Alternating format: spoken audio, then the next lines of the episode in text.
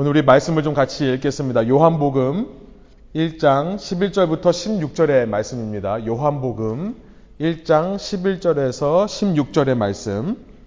여러분 성경을 가지고 같이 읽으시기 원하고요. 저는 제 성경 세 번역으로 제가 준비를 했는데 세 번역으로 함께 읽겠습니다. 요한복음 1장 11절에서 16절의 말씀 한 목소리로 같이 읽고 마지막 아 예, 11절부터 16절 같이 읽겠습니다. 그가 자기 땅에 오셨으나 그의 백성은 그를 맞아들이지 않았다. 그러나 그를 맞아들인 사람들, 곧 그 이름을 믿는 사람들에게는 하나님의 자녀가 되는 특권을 주셨다. 이들은 혈통에서나 육정에서나 사람의 뜻에서 나지 아니하고 하나님에게서 났다.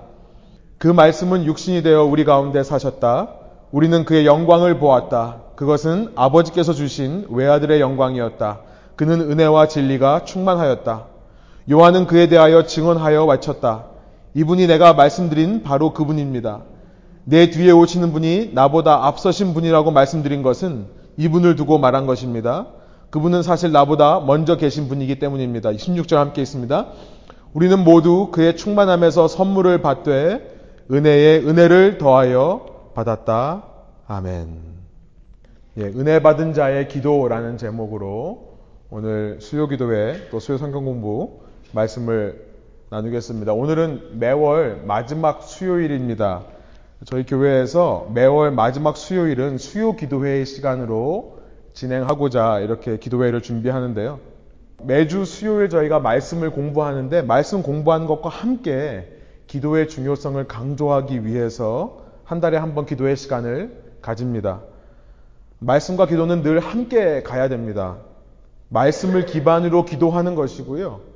기도함으로 말씀을 지식만이 아닌 삶으로 체화하는 거죠.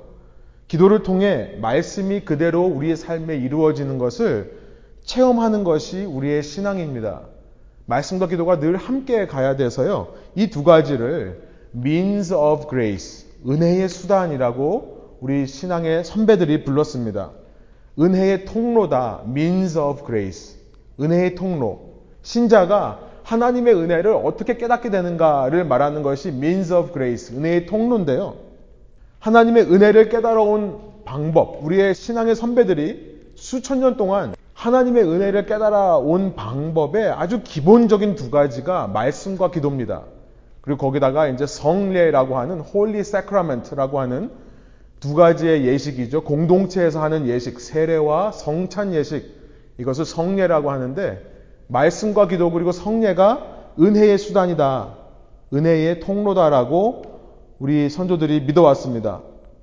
오늘날 현대 기독교인들이 은혜를 체험하는 방법은 무엇일까요? 생각이 들었습니다. 소위 우리가 은혜 받았다라고 말할 때 무슨 이야기를 하고 있습니까? 혹시 우리는 뜨거운 예배를 드리고 나서 은혜 받았다고 생각하는 거 아닌지, 뜨거운 찬양을 드리고 나서 혹은 깊이 있는 정말 깊은 교제를 하고 나서 은혜 받았다고 하는 것은 아닌지, 혹은 의미 있는 봉사 활동을 하고 나서 은혜를 체험했다고 하는 것은 아닌지. 여러분, 물론 이 모든 것들이 중요합니다. 예배, 찬양, 교제, 봉사 활동, 섬김, 너무나 중요합니다. 그런데 이것들은 세상에서도 느낄 수 있는 쇼나 콘서트와는 구별되어야겠죠? 우리의 예배가 쇼와 콘서트와는 구별되어야 됩니다. 우리의 찬양이 세상에서도 느낄 수 있는 음악적인 감동과 구별되어야 되겠습니다.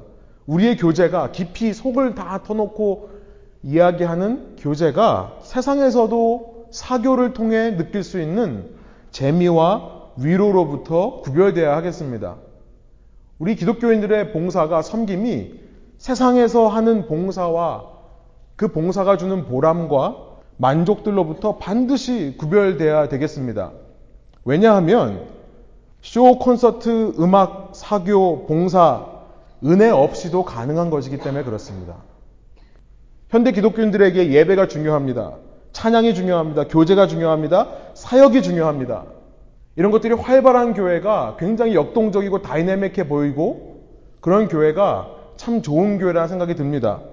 그런데 이 모든 것들은 은혜를 받아서 나타나는 반응이에요. 리액션입니다. 이 자체가 은혜의 수단이 되지는 않습니다. 살아계신 하나님의 은혜는 우리에게 어떤 통로로 오는가? 그 중심에 하나님의 말씀을 통해 오는 겁니다.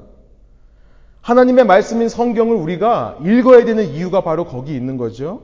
하나님의 말씀인 성경을 우리가 묵상하고 외우고 날마다 그 말씀을 잡고 씨름해야 되는 이유가 바로 거기 있습니다.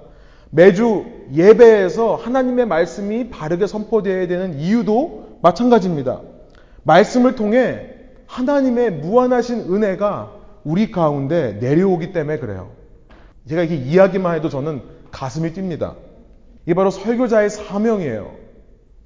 설교를 통해 말씀 공부를 통해 하나님의 은혜가 성도님들 가운데 내리는 것을 꿈꾸는 것이 설교자의 사명입니다. 이 일을 위해 뛰어들었어요. 설교의 작업은 정말 고통입니다. 저는 정말 우리 교인분들 한 분씩 다 나오셔서 나중에는 설교 좀 시키고 싶어요. 그래서 순장님부터 시작해서 한 번씩 좀 이렇게 오셔서 말씀도 준비하시고 전하는 것. 한두 번 시키면 잘합니다, 근데. 한두 번 하면 그동안 생각했던 거 잘 말하거든요. 한, 한 달 정도 연속으로 하면 이제 설교의 쓴맛을 알게 됩니다. 그런데 설교 준비의 작업은 고통이지만 그 기쁨이 있는 겁니다. 하나님의 은혜가 임하는 것을 바라보면 기쁨이 있는 거예요. 그리고 기도. 말씀을 통해 우리가 하나님의 은혜를 체험하지만요. 기도를 통해 하나님의 영이신 성령 안에서 살아계신 하나님과 살아계신 예수님과 우리가 대화를 합니다. 말씀에 기반한 기도, 말씀에 기반해서요. 하나님이 내게 어떤 분인지를 고백하게 되는 거예요. 말씀에 기반해서 이 말씀을 보니까 아, 하나님이 나에게 이런 분이시군요 라고 고백하는 그 기도. 말씀에 기반해서 그런 하나님이 나의 어떤 모습을 기다리고 계신지, 기대하고 계신지, 그것을 결단하는 기도. 내가 그 하나님을 어떻게 기쁘게 할 수 있는지를 결단하는 기도. 그리고 솔직하게 때로는 어린아이처럼요. 우리의 소원들도 아뢰어 드리는 그런 기도. 여러분 이런 기도를 통해 이런 대화를 통해 내가 하나님에 대해 아는 만큼 내가 하나님을 사랑하게 되는 법이죠. 여러분 대화 없이 어떻게 사랑이 커질 수 있겠습니까? 사랑하는 사람끼리 대화를 통해 서로의 사랑의 마음을 더 키워가는 것처럼 여러분 이런 대화를 통해 나의 감정과 의지가 나의 지성과 함께 균형적으로 발전하는 겁니다. 그래서 날마다 나를 향한 하나님의 은혜가 균형적으로 나에게 체험이 되고 균형적으로 체험이 된다는 것은 날마다 그 은혜가 더 커진다는 것을 의미합니다. 여러분 아이가 성장할 때 모든 부분에서 골고루 성장을 해야 그 아이에게 생명력이 나오는 것처럼 지정의가 균형적으로 발달하면 나의 지정의가 함께 성장할 때 하나님의 은혜가 이전보다 더 느껴지고 체험되는 거죠. 그래서 기도가 은혜의 통로가 되는 것입니다. 그런데 오늘날 교인들의 모습을 보면 저를 포함한 현대 기독교인들이 왜 이렇게 힘이 없어 보일까? 제가 요즘 요한복음을 묵상하면서 마틴 로이즈 존스의 요한복음 강해 책을 구입해서 읽고 있는데요. 영국에서 1960년대에 사역하셨던 그분인데 그분도 똑같은 말을 거기다 많이 했습니다. 왜 이렇게 영국 교회가 힘이 없냐? 근데 왜 이렇게 우리는 힘이 없을까요? 맥이 빠진 것처럼 다 김 빠져버린 압력통처럼요. 풀이 죽어 있고 무언가에 눌려 있는 모습은 왜일까? 어쩌면 우리가 말씀과 기도에 힘쓰지 않으면서 말씀과 기도 이외의 부수적인 것들, 그것들에 온갖 신경과 관심을 쓰는 것이기 때문이 아닐까 생각이 드는 겁니다. 교회에 어떤 행사가 있는가, 어떤 프로그램이 있는가, 어떤 이벤트가 있는가에 따라서 신앙이 신나기도 하고, exciting, 재밌기도 하는 모습들. 교회에 몇 명이 모이는가, 이것 때문에 힘이 나고 힘이 빠지는 모습들. 혹은 우리가 은혜의 부수적인 것들에 너무 치중한 것도 있지만 또 이 은혜의 결과로 나타나는 것들을 은혜 없이 이루려고 노력하기 때문은 아닐까 생각이 듭니다. 앞서 말씀드린 수단과 결과를 혼동하는 거예요. 예배가 뜨거워지길 바라죠. 찬양이 감동적이 되기 원하고 친교가 잘 되기 원하고 교회 안에서 귀한 봉사와 사역이 일어나기를 소원하는데 은혜 없이 누군가에 의해 어떤 계기로 이것들이 이루어지는 것을 원하기 때문에 풀이 빠져 있는 것은 아닐까? 힘이 빠져 있는 것은 아닐까? 여러분, 내가 먼저 하나님의 은혜에 충만하다면 내가 참석한 예배가 뜨겁지 않을 수 없겠죠. 은혜가 충만하지 않기 때문에 사람의 시선을 신경 쓰는 겁니다. 은혜로 충만하지 않기 때문에 인도자가 어떻게 인도하나를 보는 거예요. 무슨 곡을 선곡했나? 어떻게 부르나? 내가 먼저 은혜로 충만하다면요. 누구를 만나도 은혜의 감격을 나누어주는 참된 코이노니아가 가능합니다. 누군가가 은혜로운 분위기를 만들어줘야 누군가가 이렇게 분위기를 쫙 깔아줘야 그래야만 은혜를 체험하는 게 아니에요. 내가 먼저 은혜로 충만하다면 사역에 뛰어들 수밖에 없습니다. 그 은혜를 나누어주고 싶어서요. 여러분, 좋은 교회란 이런 결과물들이 보여지는 교회가 좋은 교회가 아니라요. 좋은 교회란 우리 각자가 말씀과 기도로 하나님의 은혜를 공급받음으로 말미암아 나를 통해 이루어지는 신앙 공동체가 좋은 교회하고 저는 믿습니다. 여러분 말씀 나누기 전에 서론이 길었습니다만 꼭 나누고 싶었던 내용입니다. 이 말씀을 통해 이미 은혜 받고자 하는 마음이 여러분 가운데 샘솟았기를 소원합니다. 그래서 은혜를 주시는 하나님의 말씀으로 한번 우리가 들어보겠습니다. 우리가 지난 3주간 동안 요한복음 1장의 말씀을 살펴봤는데요. 5절에 있는 하나님의 말씀, 빛이 어두움에 빛이 돼 어둠이 깨닫지 못하더라, 혹은 이기지 못하더라, 라는 말씀을 우리가 살펴봤었죠. 먼저 이것을 빛이 어둠에 비침에 어둠이 빛을 이기지 못하더라, 라는 의미로 우리가 해석했었습니다. 하나님은 이 세상을 빛과 어둠이 공존하게 하십니다. 무슨 이유인지는 모르겠지만 빛과 어둠이 공존하는 세상이에요. 빛이 있다고 해서 어두움이 사라지는 것이 아니더라. 빛이 어두움에 그냥 비치기만 하더라. 여러분 놀랍습니다. 비치기만 해요. 어두움이 물러간단 말이 없습니다. 그런데 그 어두움이 빛을 결코 이기지 못하더라 라고 선포하고 있는 겁니다. 이제 복음서를 통해 살펴본 것처럼 예수 그리스도 안에 있는 승리에 대해 말씀하시는 거죠. 이 요한복음은요, 이제 우리가 살펴보겠습니다만 예수님의 안에 있는 승리, 그렇게 빛이 어두움에 빛이 돼 어두움이 빛을 이기지 못하더라. 이것을 예수께서 받으실 영광이라고 표현을 합니다. 영광, 글로리, 글로리라는 말의 가장 기본적인 의미는 빛이 나타나는 거예요. 이것이 예수님의 영광입니다. 인자가 영광을 받을 때가 왔다. 십자가에 달릴 것을 의미하시는데요. 예수 그리스도의 승리를 말하는 겁니다. 예수 그리스도의 십자가의 죽으심으로 승리의 빛이 온 세상을 비추게 되고 그 십자가의 대속으로 말미암아 사탄의 권세가 완전히 끊어져 버리는 겁니다. 어둠이 빛을 이기지 못하더라. 그러나 5절은 동시에 이렇게 해석이 가능하다고 했습니다. 빛이 어둠에 비치되 어둠이 빛을 깨닫지 못하더라. 그래서 세례 요한이라는 사람이 6절부터 필요하다는 것을 살펴봤었죠. 우리가 얼마나 빛을 깨닫지 못하는 존재들인지 하나님은 빛에 대해 증언할 사람을 보내셔야만 했다. 그래서 우리는 날마다 낮아짐, 우리의 겸손을 잃으면 안 되겠다. 그리고 우리도 세례 요한처럼 보여지는 누군가를 위해 섬기고 헌신하는 것이 중요하다는 것을 말씀을 통해 살펴봤었습니다. 그런데요, 지난 시간 우리가 나눈 내용은 그렇게 증인을 보내는 것만으로 우리가 깨닫느냐? 증인이 와서 우리가 깨닫는가? 만일 그랬다면 여러분 이 구약 성경에서 하나님의 역사는 완성되었을 것입니다. 그렇죠. 모세를 시작으로 수많은 선지자들을 하나님께서는 이스라엘 백성에게 보내셨습니다. 누군가를 보내는 것만으로 어두움의 문제가 해결된다면 구약으로 끝났을 거예요. 그러나 아무리 모세를 통해 율법을 주셨어도 아무리 모세를 시작으로 수많은 선지자를 보내셨어도 깨닫지 못하더라라는 겁니다. 깨닫지 못하더라. 아직도 어둠은 깨닫지 못하는 겁니다. 그래서 지난 시간 굿뉴스, 복음에 대해 말씀을 드렸죠. 9절입니다. 그 빛이 직접 세상에 왔다라는 겁니다. 그 빛이 직접 세상에 와서 모든 사람을 비추시더라. 완전하신 하나님께서 뭐가 아쉬워서 창조하신 세상 속으로 들어오시겠습니까? 그러나 이렇게 신이시면서 동시에 인간이신 예수로 인해 우리는 하나님의 사랑하심에 대해 알게 되는 거라고 했죠.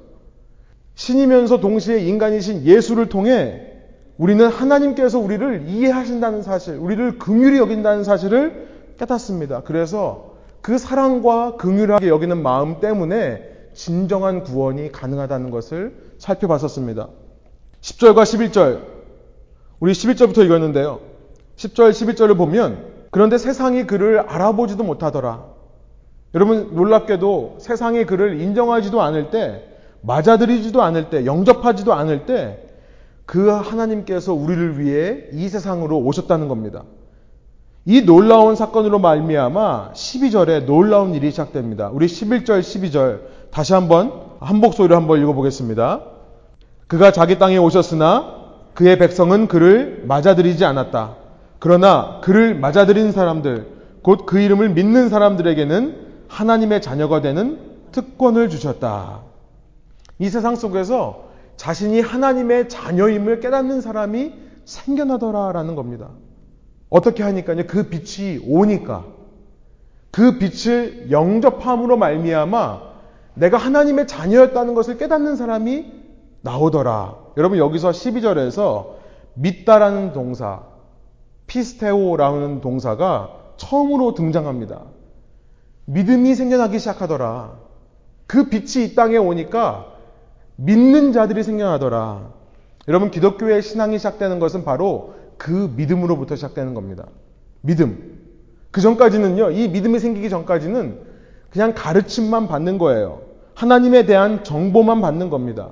하나님의 공동체에 소속되어 아, 신자들은 이렇게 말하고 이렇게 행동하는구나, 이것을 믿는구나에 대한 지식만을 습득할 뿐이에요. 그러나 그렇다고 해서 그가 빛을 영접하여 하나님의 자녀가 되는 것은 아닙니다. 교회에 있다고 해서 하나님의 자녀가 되는 것이 아닙니다. 이 모든 체험들을 통해 예수 그리스도를 맞아들이게 될 때, 맞아들인단 말은 무슨 말이냐면 쉽게 말하면 내 집으로 모시는 것을 말합니다. 그의 사랑과 그의 긍휼히 여기는 그 이해하심의 마음이 깨달아져서 주님 내 집 속으로 들어오세요. 그 주님을 내 마음 속으로 모셔드릴 때 그것을 믿음으로 반응한다라고 하고요. 그때부터 교회를 얼마나 다녔건 신앙생활을 얼마나 오래 했건 상관없이 그때부터 믿음이 생겼다라고 얘기를 하는 겁니다. 그때부터 하나님의 자녀가 되는 특권이 생겨난다는 것입니다. 물론 교회라는 곳은 믿음이 없이도 나올 수 있는 공간이어야 됩니다. 교회에 그런 눈높이가 필요하고요. 그런 여유가 필요합니다. 믿음이 없는 사람을 품을 수 있는 공동체여야 돼요. 그러나 그게 전부가 아니죠. 교회에 발을 들였다고 해서 전부가 아닙니다. 그렇게 모여든 사람에게 끊임없이 믿음에 대해 가르치고 전하는 노력이 필요한 겁니다. 믿음에 대해요. 여러분 이 시대에 큰 문제가 있습니다. 현대 교회의 가장 큰 문제가 저는 뭐라고 생각하냐면 교회 나오는 것 정도로 만족시킨다는 거예요. 교회에 나와서 교회 공동체에 등록하는 것만으로 만족한다는 거예요. 교회 분위기 자체가 그렇습니다. 교회 나와서 소그룹 공동체에 나오고 교인 등록하면 그걸로 만족한다는 거예요. 달래기 사역입니다.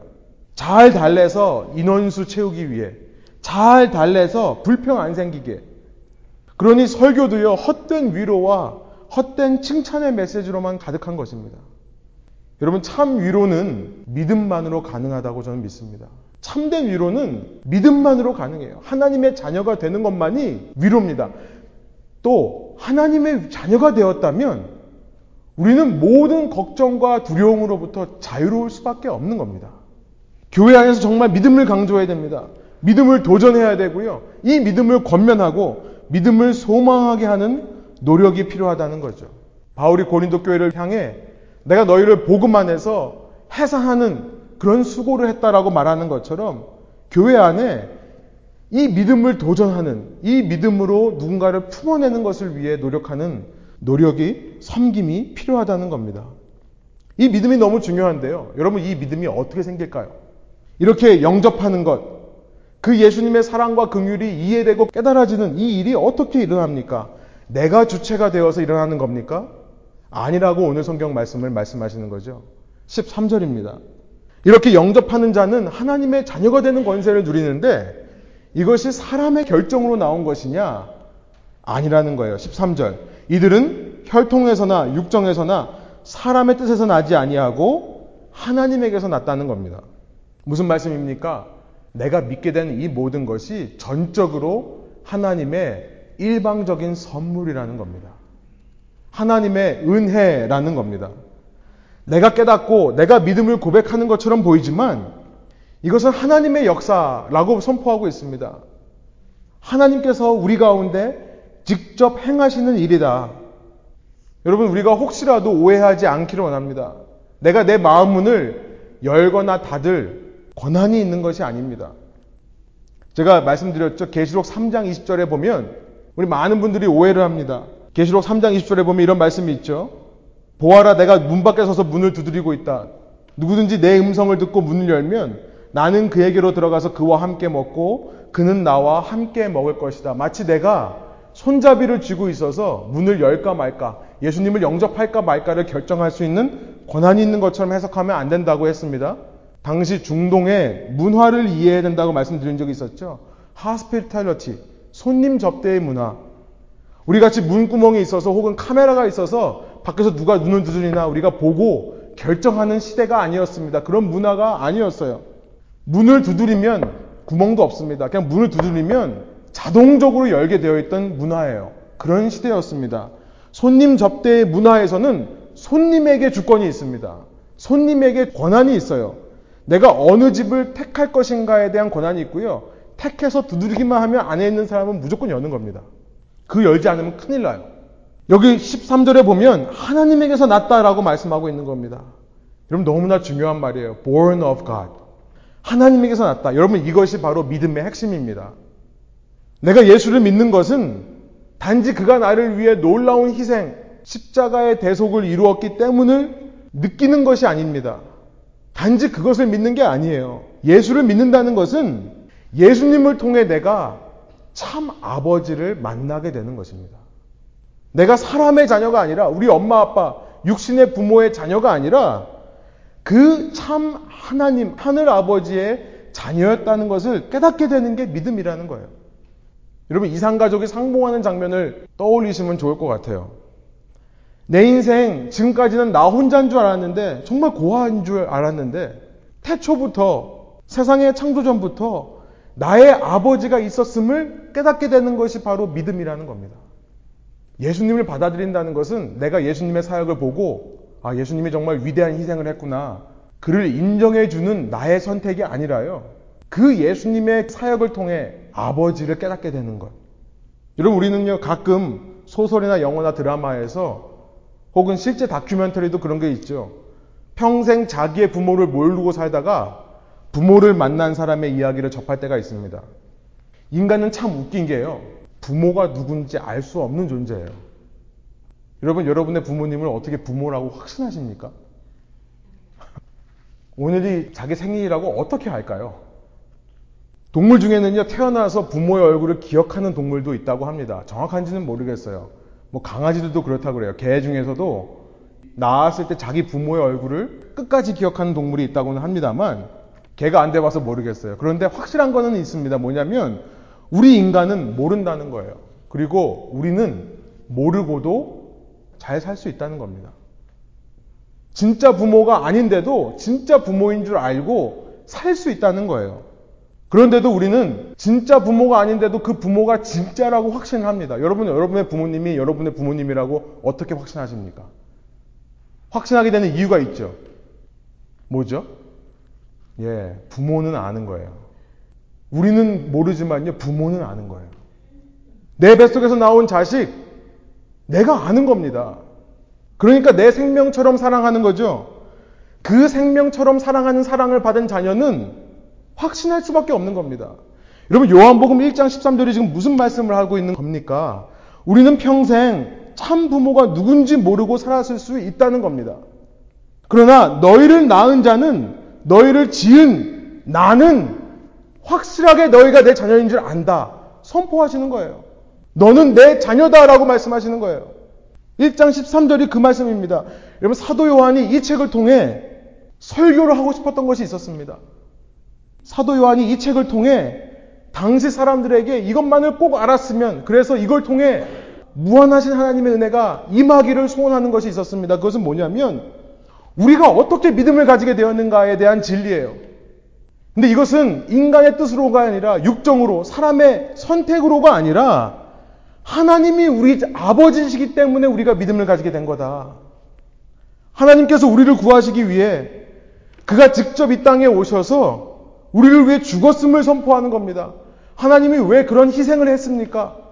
하나님이 바로 우리의 아버지였기 때문에.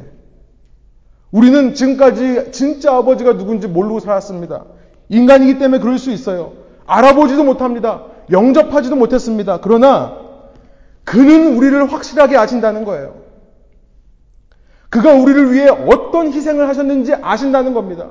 사도 요한을 통해 이 책을 통해 우리에게 알려주시는 거예요. 그가 어떤 희생을 했는지. 그것이 그의 영광이라고 말씀을 하십니다. 사랑하는 자녀들을 위해 죽는 것이 나의 영광이다. 라고 말씀하신 하나님에 대해 이 책을 통해 말씀하신다는 거죠. 여러분, 그 희생이 나를 위한 것이라고 믿어진다면, 그때 나는 예수님을 영접하게 되는 것이고요. 영접한다는 말은 무슨 말이냐면, 아, 하나님이 내 아버지셨구나를 깨닫게 되는 것이라는 것입니다. 여러분, 그래서 그 예수 그리스도를 보면 그 가운데 은혜와 진리가 충만할 수밖에 없다는 것을 14절, 15절에 말씀하시는 거죠. 그 말씀을 육신되어 우리 가운데 사셨다. 우리는 그의 영광을 보았다. 그것은 아버지께서 주신 외아들의 영광이었다. 그는 은혜와 진리가 충만하였다. 그리고 16절. 우리는 모두 그의 충만함에서 선물을 받되 은혜의 은혜를 더하여 받았다. 그냥 은혜가 아니라요. grace upon grace. 은혜 위에 은혜. 나를 사랑하실 뿐만 아니라 나를 이해하시고 나를 긍휼히 여기실 뿐만 아니라 나를 생각하면서 그렇게 오장육부가 뒤틀리는 장이 뒤틀리는 마음으로 사랑하실 뿐만 아니라 그런 나를 오래 참으시는 하나님. 그런 나를 위해 기다려주시는 하나님. 내가 당신의 아들, 딸이 된다는 것을 깨달을 때까지 진노하지 않으시고 기다려주시는 하나님. 그리고 그런 자들에게 당신의 자녀되는 은혜를 주시는 하나님. 나는 비록 죄와 어둠 속에서 고아처럼 멀리 와버렸지만 그는 나를 포기하지 않으시고 달려와 주시기까지 하는 하나님의 은혜에 대해 깨닫게 되는 것입니다. 누가복음 15장에 있는 말씀 생각이 납니다. 예수님께서 하신 말씀이죠. 누가복음 15장 20절부터 24절. 그는 일어나서 아버지께로 갔다. 아버지에게 유산을 달라고 하고 다른 말로 말하면 내 인생에 아버지는 이제 없습니다. 죽고 없습니다. 그 유산을 받아서 흥청망청 써버리는 아들. 그가 어느 순간 깨닫습니다. 내가 아버지의 집에 있으면 최소한 내가 이 돼지 열매를 먹으면서 사는 이런 비참한 삶은 살지 않겠다. 내가 아버지에게 돌아가서 하인 삼아 달라고 해야겠다. 그가 일어나서 아버지께로 갑니다. 그가 아직도 먼 거리에 있는데 그의 아버지가 그를 보고 측인히 여겨서 달려가 그의 목을 껴안고 입을 맞추었다. 아들이 아버지에게 말하였다. 아버지, 내가 하늘과 아버지 앞에 죄를 지었습니다. 이제부터 나는 아버지의 아들이라고 불릴 자격이 없습니다. 그러나 아버지는요, 아버지는 아시는 거예요. 너는 애초부터 나의 자녀였다는 것을 아시는 거죠.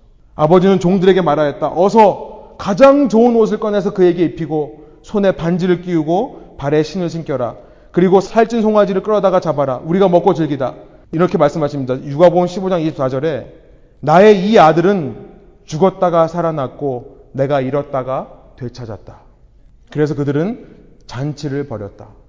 여러분 우리가 믿는다라고 할 때는 하나님께서 너는 내 아들이다. 너는 내 딸이다라고 선포하신 이 말씀을 받아들이는 겁니다. 이 말씀을 통해 아버지의 은혜가 우리에게 임하게 되는 거예요. 그렇다면 우리가 어떤 반응을 보여야 될까요? 여러분 그 반응이 바로 은혜 받은 자의 기도라는 겁니다. 간단합니다. 여러분 그 은혜를 감사하는 거예요. 그 은혜를 누리는 기도를 하는 거예요. 우리의 모든 기도는 우리의 하나님을 향한 일방적인 요구로 채워질 수 없습니다. 우리가 어느 순간에도 하나님 앞에 무릎 꿇고 기도할 때 가장 먼저 우리 마음 속에 생겨나야 되는 기도는 뭐냐면 그 아버지의 사랑을 감사하는 기도여야 되는 거예요. 그 아버지를 아버지라고 인정하는 기도가 되어야 되는 거예요.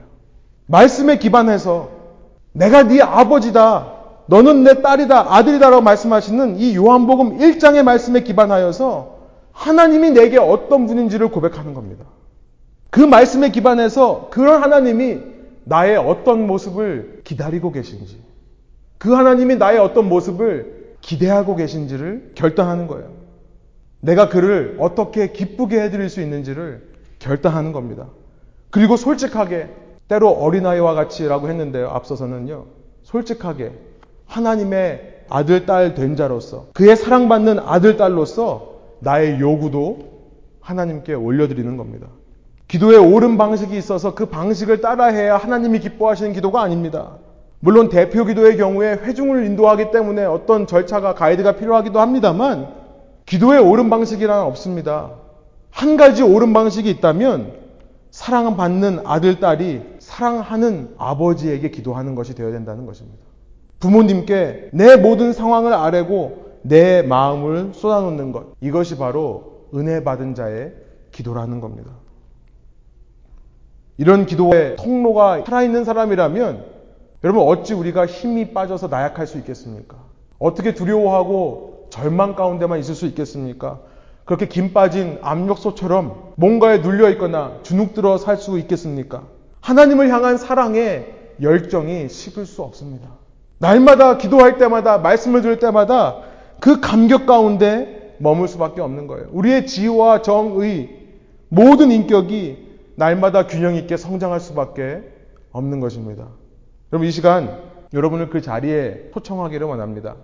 말씀을 통해 우리는 모를 수 있지만 우리는 지금까지 모르고 살아왔을 수도 있지만 하나님께서 여러분 마음 가운데 어떤 음성을 들려주시는지를 들으시기 바랍니다. 너는 내 사랑하는 자녀다. 내가 잃었다가 되찾았다. 그 아버지의 사랑을 받아들이는 것이 믿음으로 반응하는 것임을 이 시간 생각하시면서요. 그렇게 반응하실 때 여러분에게 아버지의 자녀가 되는 권세가 회복되기를 원합니다. 이 세상 그 무엇도 여러분을 그 사랑에서 끊을 수가 없습니다. 담대하게 모든 상황 가운데 창조주의 사랑을 받는 자녀로 모든 것 가운데 담대함과 용기와 모든 것 가운데 감사함으로 반응하시기를 소원합니다. 함께 기도하겠습니다. 우리 이 시간 말씀을 생각하면서요. 먼저 우리 각자에게 주시는 하나님의 음성을 따라 그 하나님께 기도하기를 원합니다. 하나님이 내게 어떤 분인지를 여러분의 입술로 고백하시기를 원합니다. 그런 하나님이 나에게 무엇을 기대하실지 내가 어떻게 하면 그분을 기쁘게 할 수 있을지를 결단하시기를 원합니다. 그리고 솔직하게 어린아이와 같이 그의 사랑받는 자녀로서 부모님께 나의 솔직한 모든 마음들, 나의 여러 가지 고민들, 고통들, 아픔들이 있다면 그것들도 올려드리기를 원합니다. 기도의 시간을 통해 아버지 하나님의 은혜가 저와 여러분의 삶 가운데 내려오시기를 소원합니다. 우리 함께 주님의 은혜를 생각하며 아버지이신 주님을 감사하며 주님과 함께 대화하는 시간 자유롭게 여러분 함께 우리 시간 갖기로 원합니다. 함께 기도하시겠습니다.